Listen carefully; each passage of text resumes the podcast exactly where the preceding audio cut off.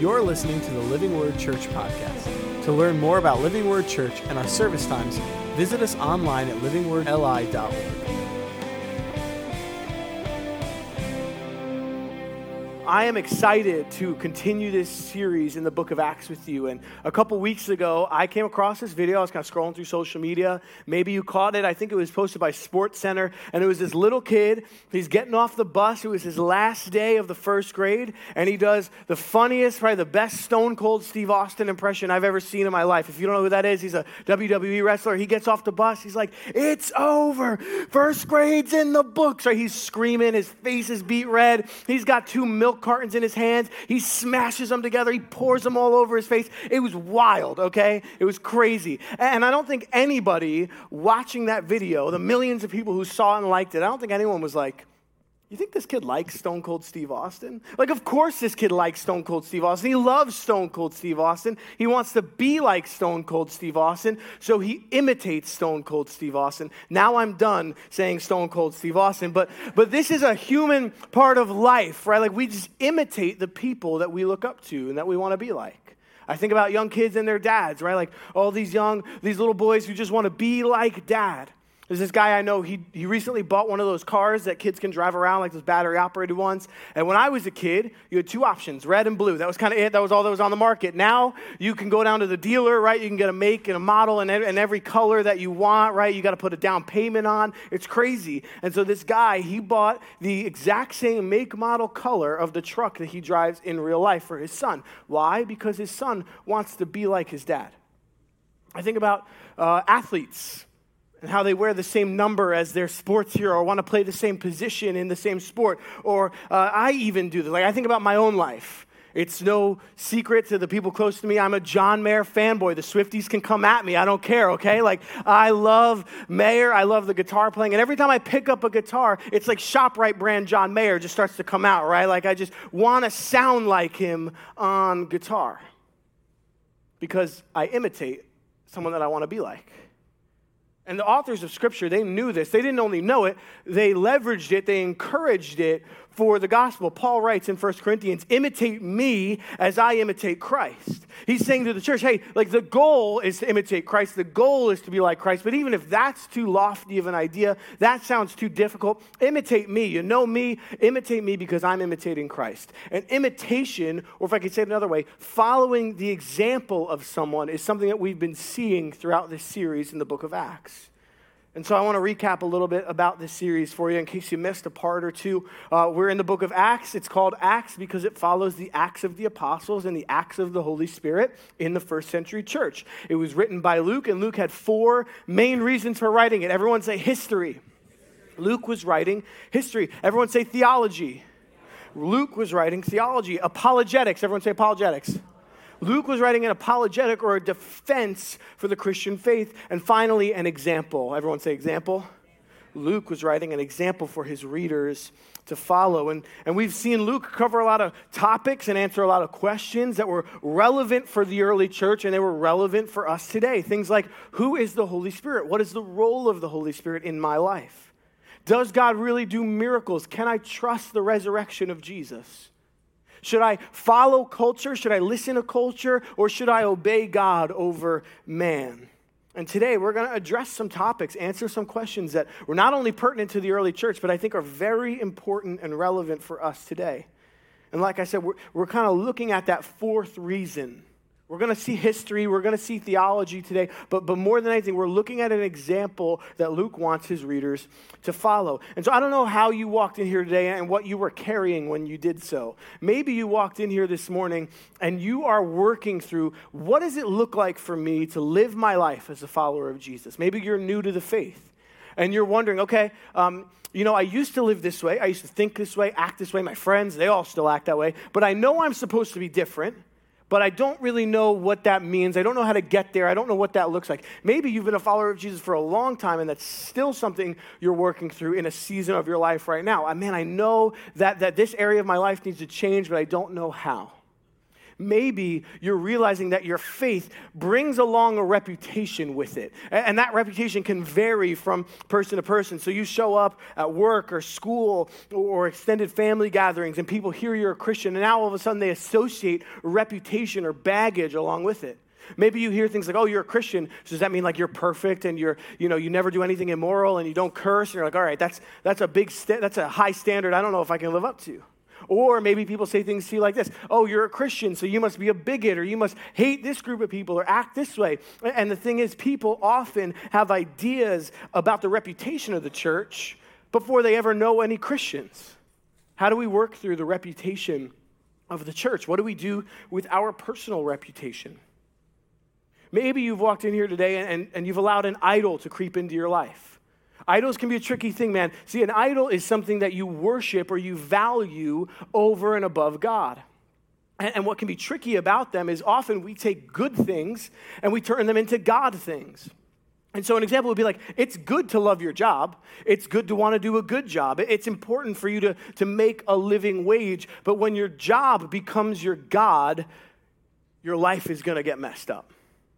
Sex is a good and wonderful gift from God, and when practiced in the design that He created it for, man, it is a wonderful thing. It leads to human flourishing. But as soon as it becomes the thing that you're living for, man, it rots you from the inside out. Look, I bet your husband is great. I bet your wife is great. I bet your significant other is awesome. I bet your kids, your grandkids, whoever, they're great. But they have terrible gods. Terrible gods. What do you do when an idol has crept into your life? How do you uproot an idol? Is Jesus really worthy of sitting on the throne of your heart today? We're going to talk about it. The last question or, or subject that we're going to address might even trigger anxiety in you when I say it. That's death. Some of us are terrified of death. The very idea that death is waiting for every single person in this room, whether it's tomorrow, whether it's weeks, months, years away, it's paralyzing to some of us. And whether you're a Christian, you're not a Christian, you believe that heaven's waiting for you, like it can still be such a scary idea. And I don't want you to feel like I'm coming at you because, first of all, I think the fear of death is a very human thing. It's natural for humans to fear death. But don't mishear me, it's not what God wants for you. It's not what God wants for you. We're going to talk about it. If you're not a follower of Jesus, we're going to talk about some really important, maybe pertinent things for you. Things like the reputation of the church. Maybe that's a part of your story. We're going to talk about idolatry. Maybe you'll recognize an idol in your life. We'll talk about what waits for us after death. But if you're going to hear one thing out of my mouth today, I hope it's this. I pray it's this that, that there is a God who is worthy of your worship. There is a God who has made a way, not for you to fear death, but to look forward to what waits ahead. And it is because of the death and resurrection of Jesus. Even if you tune out the rest of this message, which don't, but, but even if you do, I pray you'll hear that one truth and so, where we pick up in the book of Acts is a really important part of the overarching narrative in Acts. And you might wonder hold on, I didn't really think there was an overarching narrative in Acts. It kind of looks like just random stories that Luke is going back and forth to. Well, if I was going to say there is an overarching narrative, I would say it's this Luke is writing about the rapid expansion of the Christian faith, the rapid expansion of the gospel. And so, all these little stories that we see, he's zooming in to show us how the church was just exploding in the first century. You can kind of think of acts like this. I don't know if you've ever read a book series or watched a TV series with an ensemble cast. That's like one of these shows that doesn't have one or two main characters. It's got like 15, and they're all over the map and they're doing their own things, and some of them don't even know that the others exist. But all of their stories contribute to the one overarching narrative. And in this book, it is the rapid expansion of the Christian faith. And, and the guy we're looking at today, he doesn't get a huge arc in this story. He gets two chapters. Like, if this was a show, he'd get like an episode or two max, right? Like, he doesn't get a whole lot of time, but it's extremely important. Theologians, commentators say that chapter 6 and 7 and the events of chapter 6 and 7 are the turning point in the book of Acts. There is a major shift that happens as a result of these chapters. And so, where we are, uh, there is some tension that's starting to bubble up in and around the church both externally and internally. Externally, there are religious leaders who do not like the gospel message, and they're starting to get annoyed by the gospel. They're starting to get annoyed by the apostles' preaching, and their frustrations are going to start to bubble over. But then internally, there's some tension between two different ethnically Jewish groups. So, so there's the Hellenistic Jews who are ethnically Greek, and the Hebraic Jews who are ethnically Hebrew. And their, their tension might actually sound a little silly or a little random to us, but the Hellenistic Jews felt that their widows were being overlooked during the mealtime. So when they would gather for corporate meals, uh, they felt like their widows were getting kind of the scraps. They were being saved for last. And so this comes to the apostles. And they take it very seriously because they care about the church. And so they said, we got to take care of this problem. The only thing is, like Peter and John, they're like, we got to go and preach. Like, we got to be out there ministering to people. We got to be praying for people, laying hands on the sick. And so we need to raise up some new leadership to take on this duty. And so this is what it says. This is what Luke writes in verse 3 of chapter 6. Brothers and sisters, select from among you seven men of good reputation, full of the Spirit and wisdom, whom we can appoint to this duty. Now, I don't know about you, but this isn't what I think of when I think of like a good wait staff. Like, like this is really what they're doing. They're, they're raising up waiters. They need guys who are just going to be able to serve the, the church a little bit better. And they say they need people who are full of the spirit and of wisdom. Like when I think of a good waiter, I think like charming, fast on his feet. Maybe he can upsell dessert at the end of the meal, right? Like he gets good tips. Like I worked in food for a while. And in my interview process, there was no like rate your fullness of spirit and wisdom. Right? Like that, that wasn't a part of my interview. But I think it's because the apostles cared about something other than competency here. Not that they didn't care about, but they, they cared about something bigger than competency. They cared about the reputation of God's church. They knew that the reputation of God's church, from, from the top to the bottom, needed to be leaders and servants who were full of wisdom and spirit, who are caring, loving, devoted to each other, devoted to Jesus and his kingdom. So that means whether you're out preaching and laying hands on the sick or you're waiting and bussing tables, the standard needs to be high because often the reputation of the church makes it to people's ears before the message of the church ever does. It's just the truth. People often hear about Christians before they ever hear from Christians. And so I don't know what it is that you do here. Maybe you volunteer here. If you do, I first want to say we love our volunteers. Man, I get to work with a lot of volunteers and team leaders, and, and I love it. I love our volunteers, but it's easy when you're volunteering at a church to start playing the comparison game. To start saying things like, oh man, what I do, it doesn't really matter especially not when I compare it to this person or that person. We start to play the comparison game. You start to drift into complacency. It can be detrimental to not only your reputation, but the reputation of the church. So let me just say loud and clear what you do here matters. Like, if you are a volunteer here at Living Word Church, what you do matters. We don't have volunteer positions to make you feel better about yourself. We don't have volunteer positions to make you feel included. We have them because we think they matter. We believe that they contribute to the kingdom of God. And so, if we thought for some reason that a, a position no longer did that, we would get rid of it. So, let me just say once and for all if you volunteer here, what you do matters. But when you fall into complacency, when you fall into the comparison game, it gets dangerous. You start to think things like, well, who cares if I show up a little late or I don't try very hard? Or if maybe you hold a position where you kind of have to prepare a little bit the week before. Man, it just doesn't matter if I prepare, no one's going to care. No, your reputation matters, it contributes to the reputation of the church and the reputation of the church matters. What you do at, at work, at school, at home, it matters. You might think, well, well what, is, what does it matter how I act or speak or behave as long as I'm a good accountant or I'm a good nurse or I'm a good contractor? Like, as long as I do good work, shouldn't that be all that matters? No, what you do matters. The way that people see you act, speak, treat others, it contributes to the reputation of God's church if you're not a follower of Jesus, maybe this has been a part of your story. Maybe you've heard about God's church and the reputation before you ever stepped foot into the church. And if that's you, man, uh, first of all, I'm glad you're here because the example we're looking at is what we as Living Word Church are aiming for.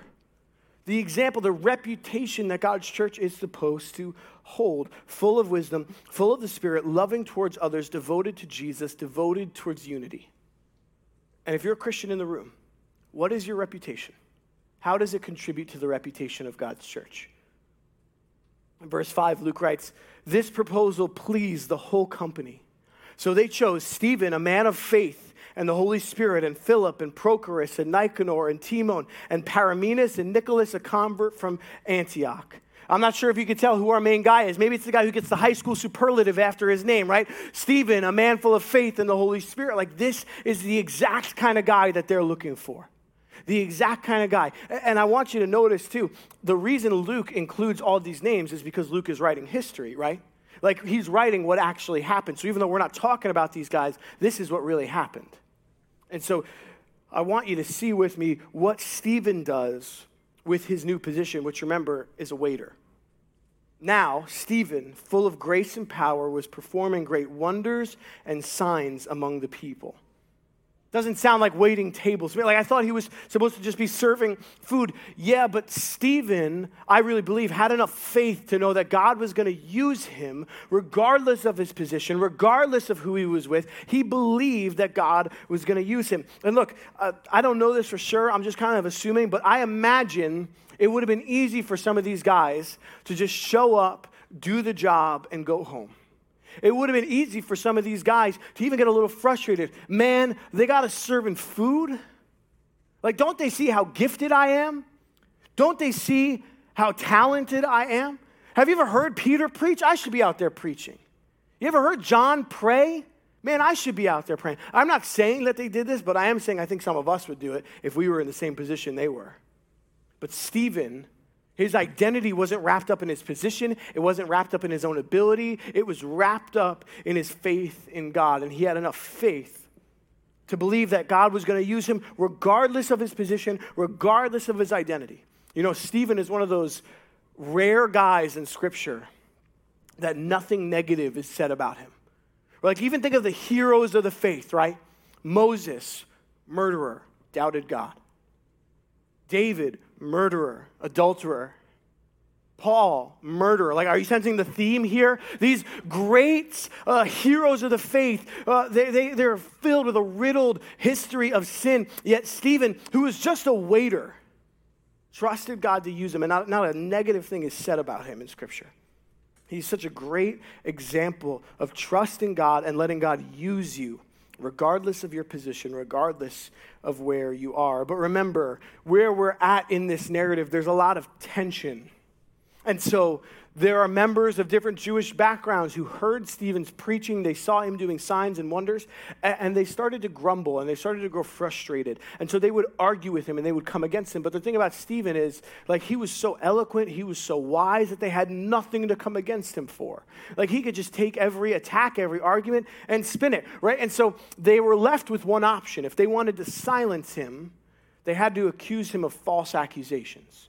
So they bring him before the Sanhedrin, which is the collection of, of Israelite elders, and they start bringing false witnesses and false accusations against him. This is what Luke writes in verse 13. So they presented false witnesses who said, This man never stopped speaking against the holy place in the law.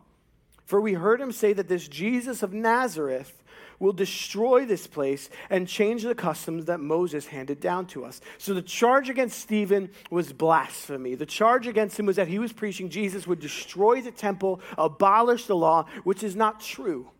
And so this launches Stephen into his famous sermon, right? If you've grown up in church, you've probably heard about Stephen's sermon. And what it is, is this profound theological, like mic drop in front of the Israelite elders. And he walks through the Old Testament. Because remember, Luke was writing theology as well. So, so he writes this, this beautiful, eloquent sermon where he drops profound theological knowledge, and it's all pointed towards the fact that Jesus is the fulfillment of the Old Testament scriptures. So I'm going to kind of paint with some broad strokes here because he goes on for about 50 verses. So, Abraham, he starts with Abraham. And he says, God called Abraham out of Canaan, and he said, I'm going to make your descendants into a great nation. They're going to bless the whole earth. But first, your descendants will spend 400 years in captivity, in slavery. And then I will lead them out of that, and I'll lead them into a promised land. And, and so Abraham had his son Isaac, and Isaac had a son named Jacob, and Jacob would have a radical encounter with God, and his name would be changed to Israel. And Israel would have 12 sons who would become the 12 tribes of Israel. And one of Israel's sons, named Joseph, was betrayed by his brothers as a boy and sold into slavery. And after a lifetime of disappointment and abuse, Joseph finds himself in leadership in Egypt. And so, as a grown man, he forgives his brothers. He invites them and his father to live and settle in Egypt. And there they are, and generations pass, and the descendants of Israel grow and grow and grow, and they flourish until the Egyptians start to be threatened by the descendants of Israel. And so they begin to oppress them, they begin to enslave them. And there, the descendants of Israel are enslaved and oppressed by the Egyptians for hundreds of years. But God did not forget the promise he had made to Abraham. So he raises up Moses. And he calls Moses to deliver God's people. And, and God does many signs and wonders through Moses. And he rescues them mightily from the hands of the Egyptians. Yet the Israelites find themselves in the wilderness, doubting the very God who did nothing but deliver them and remain faithful to his promises. God, who, who had done nothing but show himself to be faithful they reject him in favor of idolatry and they begin to worship a golden calf. And if you know anything about Israel's story, you know this is then the pattern that then ensues for hundreds of, years, right? Up until really the early church. The Israelites are constantly uh, being rescued by God, being reminded of God's faithfulness, and then slowly rejecting Him and falling into their idolatry. And, and what Stephen is saying is that the, the Israelite leaders are doing the exact same thing right before his eyes. They're rejecting God in favor of their idols. This is what he says in verse 51 of chapter 7 You stiff necked people with uncircumcised hearts and ears, you are always resisting the Holy Spirit. As your ancestors did, you do also. Which of the prophets did your ancestors not persecute? They even killed those who foretold the coming of the righteous one, whose betrayers and murderers you have now become. Just like their ancestors, they are rejecting God in favor of their idols. And, and if I were going to say what their idol was, it was the idol of legalism. It was the idol of religiosity and religious system. They were so caught up in their own performance that they couldn't even recognize the Messiah that was right in front of them. Like God dwelled among his people. He died on the cross for their sin. He rose again on the third day in accordance with the scripture. They should have recognized him, but they rejected him. Like the thing about these Israelite leaders you got to understand is like they knew their Old Testament, right? It wasn't the Old Testament back then, it was just the Bible, right? So, so, so they knew it. And maybe you and I don't know it very well. Maybe you've never even cracked it open, but, but they had books upon books of the Old Testament memorized. Like they knew Isaiah 53. They knew Jeremiah 31. They knew what the prophets said. They should have recognized the Messiah but they rejected him. They became his very murderers. In the Gospels, Jesus quotes Psalm 118. He says, The stone that the builders rejected has become the cornerstone. The one that the Jewish leaders should have been waiting for, expecting, the one who would have brought their faith together, completed it, who would have had everything rest upon him. They rejected him. And the same thing is happening right in front of Stephen. And the thing is, is that history has a habit of repeating itself for us today, you and I are in danger of rejecting God in favor of our idols. And look, it looks different, right? Every age, every iteration has different idols. The uh, Israelites in the Old Testament, they worshiped golden calves and statues and Baal and, and Molech and all these different fake gods in, the first century, like I said, I think the Jewish leaders, they were worshiping their legalism. They were worshiping their religious system. The Gentiles, they had, they had gods galore, right? Like they had Zeus, they had Poseidon, they had Artemis, they had Percy Jackson. Like they had them all. My, my people over here got the Percy Jackson joke. Like, but what about you and me? Like, what, what, what gods, what, what idols are you rejecting God to worship at the altar of? Are you rejecting God to worship at the altar of money? Are you rejecting God to worship at the altar of sex, of comfort? Are you rejecting God to worship at the altar of man and man's opinion and culture? Or is your worship rightly focused on the only one who deserves it, on Jesus, who fulfilled the scriptures, who died for our sins, who rose again to provide us with freedom and forgiveness and eternal life? He's the only one who is worthy of your worship today. Stephen believed it. He's about to show us what it looks like to believe it. Because what happens is his sermon sparks outrage among the people. and they seek to put him to death. And so this is what Luke writes in verse 58 They dragged him out of the city and began to stone him. And the witnesses laid their garments at the feet of a young man named Saul. And while they were stoning Stephen, he called out, Lord Jesus, receive my spirit. He knelt down and cried out with a loud voice, Lord, do not hold this sin against them. After saying this, he fell asleep. This is what Stephen gets in, in, in return for his faithfulness. This is what Stephen gets. The, the only guy who's never had a negative word said about him, the guy who's known for being full of faith, full of the Spirit, full of wisdom. He stands up for truth, and he's brutally executed by stoning. And I think it's easy for us to read it and wonder why and question and, and, and, despair and say, well, why does it feel like he's being punished? Like, shouldn't he have been rescued? Why didn't God provide a way for him to survive or to be rescued? Why didn't someone stand up and say anything? Shouldn't he have been rewarded for his faithfulness? And I think if Stephen was standing right here in front of us, he would say, I was rewarded. I was rewarded with a martyr's death in the likeness of my Savior, and I was rewarded with an eternity with closeness with Him.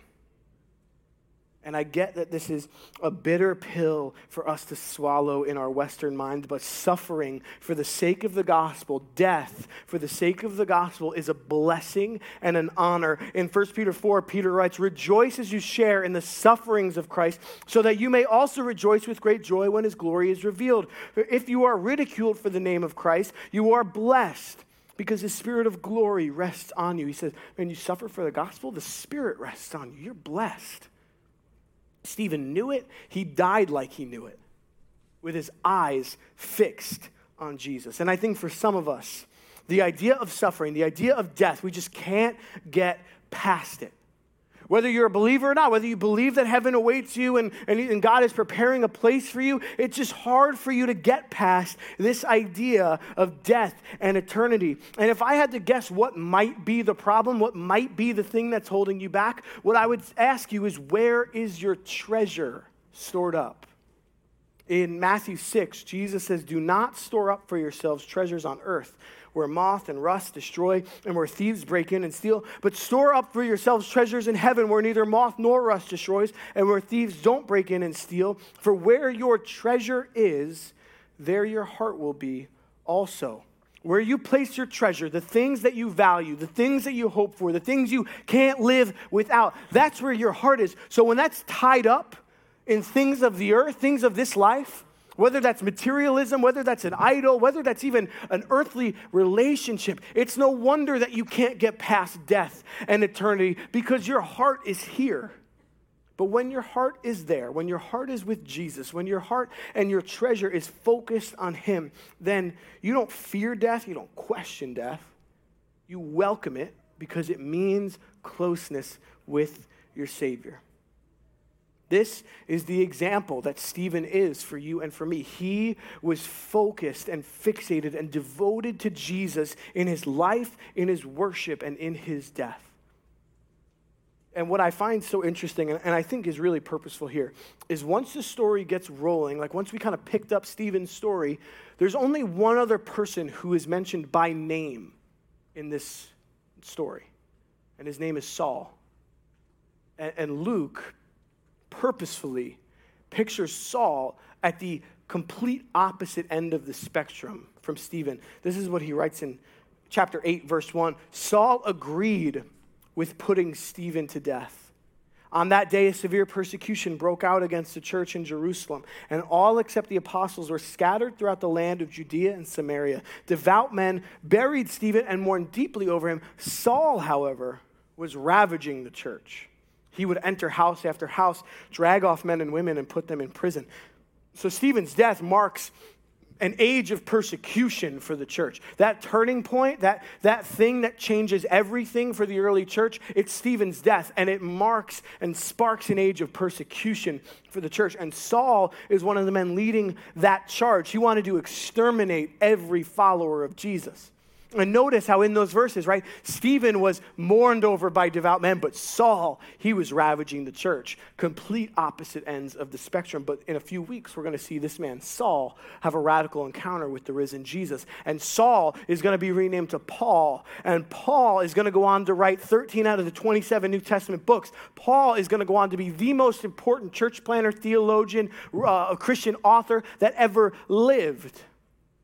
But commentators and theologians agree that Paul is going to carry the weight of this day for the rest of his life. See, Paul, Saul may have never cast a stone, but he was the reason Stephen's dead. And in his writings, you, you see things that signal to the fact that he just never really got over the death of Stephen.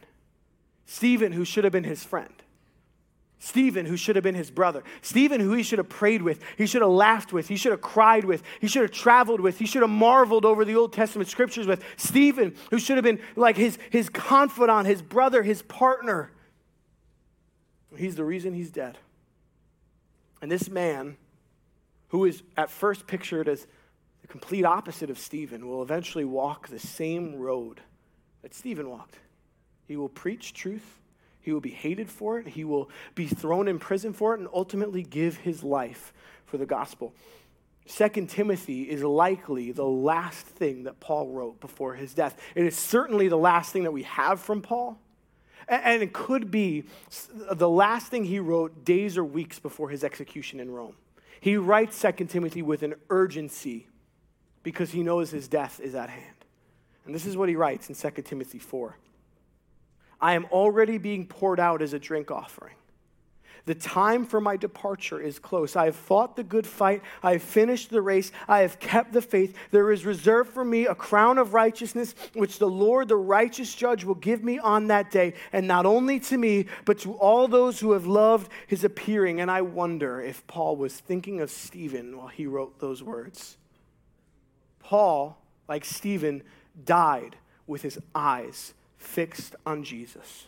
And this is the example that Luke wants us, his readers, to follow. Stephen is an example of being faithfully devoted to Jesus. We see it in every aspect of his story. He is devoted to Jesus in his life, he is devoted to Jesus in his theology, in his worship. He wants to call people towards giving up their idols and rightly focusing their worship on Jesus. And he is devoted to Jesus in his death. He doesn't question death, he doesn't doubt, he doesn't despair, he welcomes it because his treasure was in heaven. He had his eyes fixed on Jesus. Stephen is an example of being faithfully devoted to Jesus. And so, by way of application, I have a couple questions for you to ask yourself to just do some self reflection. And, and, what they're designed to do is just kind of see how you personally measure up to the example set before us in Scripture. Not to make you feel bad about yourself, not to do anything other than to help you work on what God is calling you to work on. And so, First question What is your reputation? Where is it found? Are you like Stephen? Are you full of faith? Are you full of wisdom? Are you full of the Spirit? Is it found in your relentless devotion to Jesus or something else entirely? Do you have a good reputation? Do you have a bad reputation? Is your reputation and your identity rooted in yourself? Is it in your own ability? Is it in your position? Or is it rightly rooted in God? Does your reputation contribute positively or negatively to the reputation of God's church? Look, I'm not promoting legalism. I'm not, I'm not saying that you should live some performance based lifestyle where you just care uh, way too much about what people think of you. What I am saying is we ought to take stock of how we're living and how it measures up to the example set before us in God's word. Second question Where is your worship? Is there an idol in your life? Have you allowed an idol to creep in? Are you worshiping something other than God? Are you worshiping at the altar of money or of sex, of comfort, of culture, and man's opinion? If so, how do we uproot an idol? Man, this could be a, a, message in itself, so I'll keep it brief. But, but all idolatry is rooted in a lie. It's rooted in the lie that God is not good. He is not who he says he is. Therefore, this idol will give me something that God is withholding from me. And so, what do you do when you are confronted with this lie? Well, well, the only weapon that can kill a lie is the truth. And so, you surround yourself with truth, you consume yourself with truth, you make it impossible for yourself to be confronted with the lie without being reminded of the truth. And then you starve the idol. So, you figure out what feeds it, and then you starve it. So whenever I'm out with these people, it brings me to this place. Whenever I watch this kind of movie, TV show, man, it leads me down the road of sexual impurity. Whenever I go down the Amazon shopping trail, right? Like I just end up in materialism, right? Like whatever the idol is, you figure out what feeds it and you starve it. And then you replace it with worship for the one who the only one who deserves your worship. Finally, where is your treasure? Or if I could say this way, where is your heart? Is your heart and your treasures stored up in heaven? Do you eagerly await the day when you will be united with your Savior? Or have you stored up treasures for yourself on earth? And look, I get it. Like, I store up stupid treasure for myself on earth all the time. We're like just wrapped up in things that don't matter. And when we do this, we lose sight of the promise of heaven. We lose sight of an eternity of freedom from sin, an eternity spent with loved ones from our life, an eternity spent in perfect creation, and best of all, an eternity spent in closeness with the one who gave himself for you. And if you're not a follower of Jesus, like I said earlier, if you're going to walk out of here having heard one thing, it's that, that there is a God who is worthy of your worship. There is a God who gave himself on the cross for you so that you could be fully, freely, and forever forgiven in him. That he was risen from the grave and according to the scriptures, having victory over sin and death so that you could be welcomed into the family of God and have eternal life with him forever.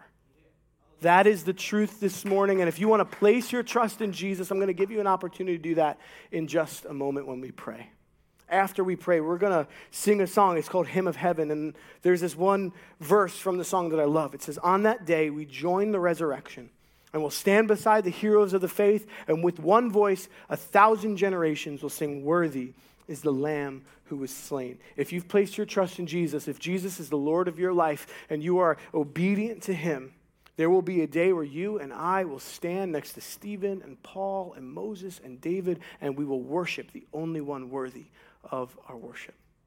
Let's pray together.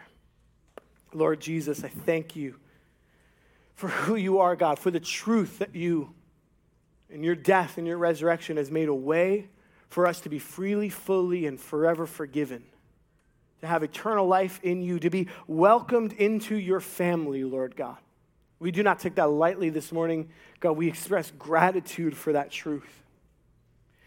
Lord God, thank you for your word that provides an example for us, an example to follow like Stephen, like Paul, ultimately like Jesus. An example of being devoted to you in your heavenly kingdom in life, in worship, and even unto death. I pray, Lord God, that you would show us, that you would teach us, Holy Spirit, how to be devoted to you in a deeper way this morning in life, in our reputation, in the way we conduct ourselves, in our worship, that we would uproot idols and, and rightly focus our worship on you and even unto death, Lord God. That we would remember how your word tells us it is a blessing and an honor to suffer and die for the sake of the gospel, Lord God. Let us not take that lightly. If you want to place your trust in Jesus this morning, you can pray this with me. Jesus, I believe that you died on the cross for me. And I believe that you rose again. I believe that your death and resurrection provide forgiveness for my sin, freedom from my struggle, and a life of eternity spent with you. Lord God, would you come into my heart this morning? Would you change my life? Holy Spirit, would you teach me obedience? And by the way, if you prayed that or something like that, it's not about a combination of words that saves you. We like to say this all the time. It is about your heart, the position of your heart. God sees you. And if you prayed that or something like that, there, there is a celebration happening in heaven right now. So if you pray that, I would just love it for you to come find me, come find Pastor Doug, come find someone that's wearing a Living Word shirt. We would love to talk to you a little bit about what that looks like and what next steps lie ahead of you. Holy Spirit, be with us in our worship. In this last song, let it just be an exercise, a glimpse into what it will be like on that day when we worship the Lamb who was slain for us. Thank you, Jesus. We pray this all in your name. Amen.